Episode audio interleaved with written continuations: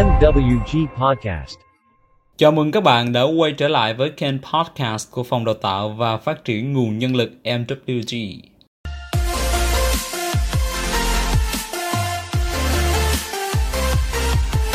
Hôm nay Phòng Đào tạo rất vui khi được chia sẻ cùng bạn cuốn sách Bốn Thỏa ước. Đây là cuốn sách hướng chúng ta đến việc đạt được tự do cá nhân thông qua bốn thỏa ước chúng ta có thể sống trong đời sống hàng ngày.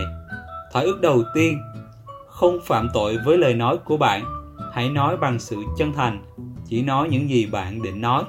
Đừng dùng lời nói để chống lại chính mình hay đồn thổi về người khác. Dùng sức mạnh của ngôn từ của bạn dưới sự dẫn dắt của sự thật và tình yêu. Thỏa ước thứ hai, không vơ mọi chuyện vào mình. Chẳng có gì người khác làm là vì bạn cả. Những gì người khác nói và làm là kế hoạch của họ ước mơ của họ, khi bạn không bị ảnh hưởng bởi ý kiến và hành động của người khác, bạn sẽ không trở thành nạn nhân của những đau khổ vô ích. Thỏa ước thứ ba, không giả định. Hãy can đảm để đặt ra câu hỏi và bày tỏ những gì bạn thực sự muốn. Thông tin cho người khác thì càng minh bạch, càng tốt. Tránh gây hiểu lầm, buồn bực và cường điệu. Chỉ riêng với thỏa ước này, bạn đã có thể hoàn toàn thay đổi cuộc đời mình. Thỏa ước thứ tư luôn làm hết khả năng của mình giới hạn cho khả năng của bạn không hề bất biến lúc thế này, lúc lại thế khác. Nó sẽ rất khác nhau khi bạn khỏe mạnh, đối nghịch lại những khi bạn đau yếu trong bất kỳ hoàn cảnh nào. Hãy cứ làm hết sức mình và bạn sẽ tránh được sự dằn vặt chính bản thân mình và tự làm hại mình hay hối tiếc. Và trong số hôm nay, chúng ta sẽ đi sâu vào và ước thứ hai, không vơ mọi chuyện vào mình. Bất cứ điều gì xảy ra quanh bạn, đừng vơ nó vào mình. Sử dụng một thí dụ trên đây nếu tôi gặp bạn trên đường phố và tôi nói Ê, mày khờ quá Mà tôi không quen bạn thì câu nói ấy không phải là nói về bạn đâu. Đó là nói về tôi đấy. Nếu bạn xem câu nói này quan trọng Khi ấy có lẽ bạn tin rằng bạn ngớ ngẩn thật.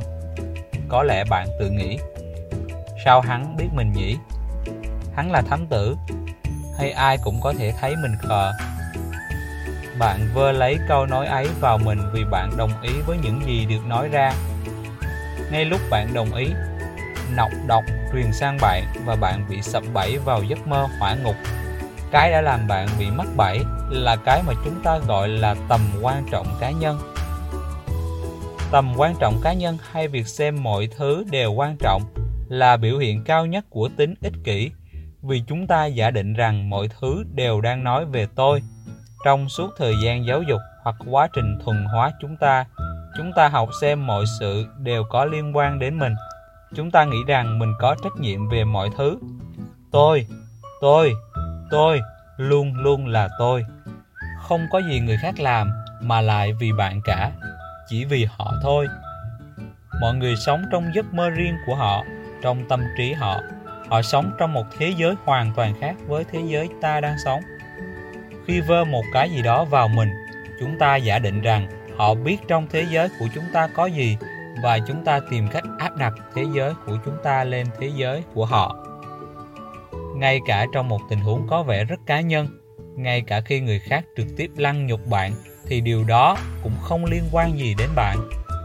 Những điều họ nói, những gì họ làm và những ý kiến họ đưa ra đều tương ứng với những thỏa ước mà họ có trong đầu quan điểm của họ đến từ mọi cách lập trình họ đã nhận được trong quá trình thuần hóa.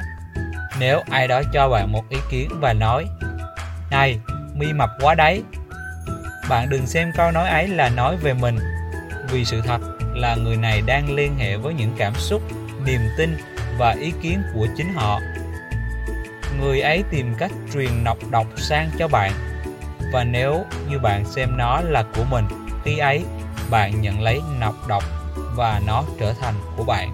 Vơ hết mọi sự vào mình khiến bạn trở thành miếng mồi ngon cho những con kền kền, những tay phù thủy ấy. Họ có thể dễ dàng tóm lấy bạn bằng một ý kiến cỏn con, nuôi bạn bằng một thứ nọc độc mà họ muốn. Và vì bạn nhận nó về mình nên bạn nuốt vào. Vừa rồi là một đoạn trích ngắn thuộc thỏa ước thứ hai, không vơ mọi chuyện vào mình. Đoạn trích vừa rồi đã khơi gợi lên trong bạn điều gì về cách sống của mình hàng ngày?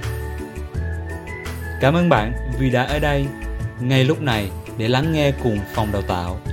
Phòng đào tạo chúc các bạn một ngày thật bình an và hạnh phúc. Hẹn gặp lại các bạn trong các số tiếp theo.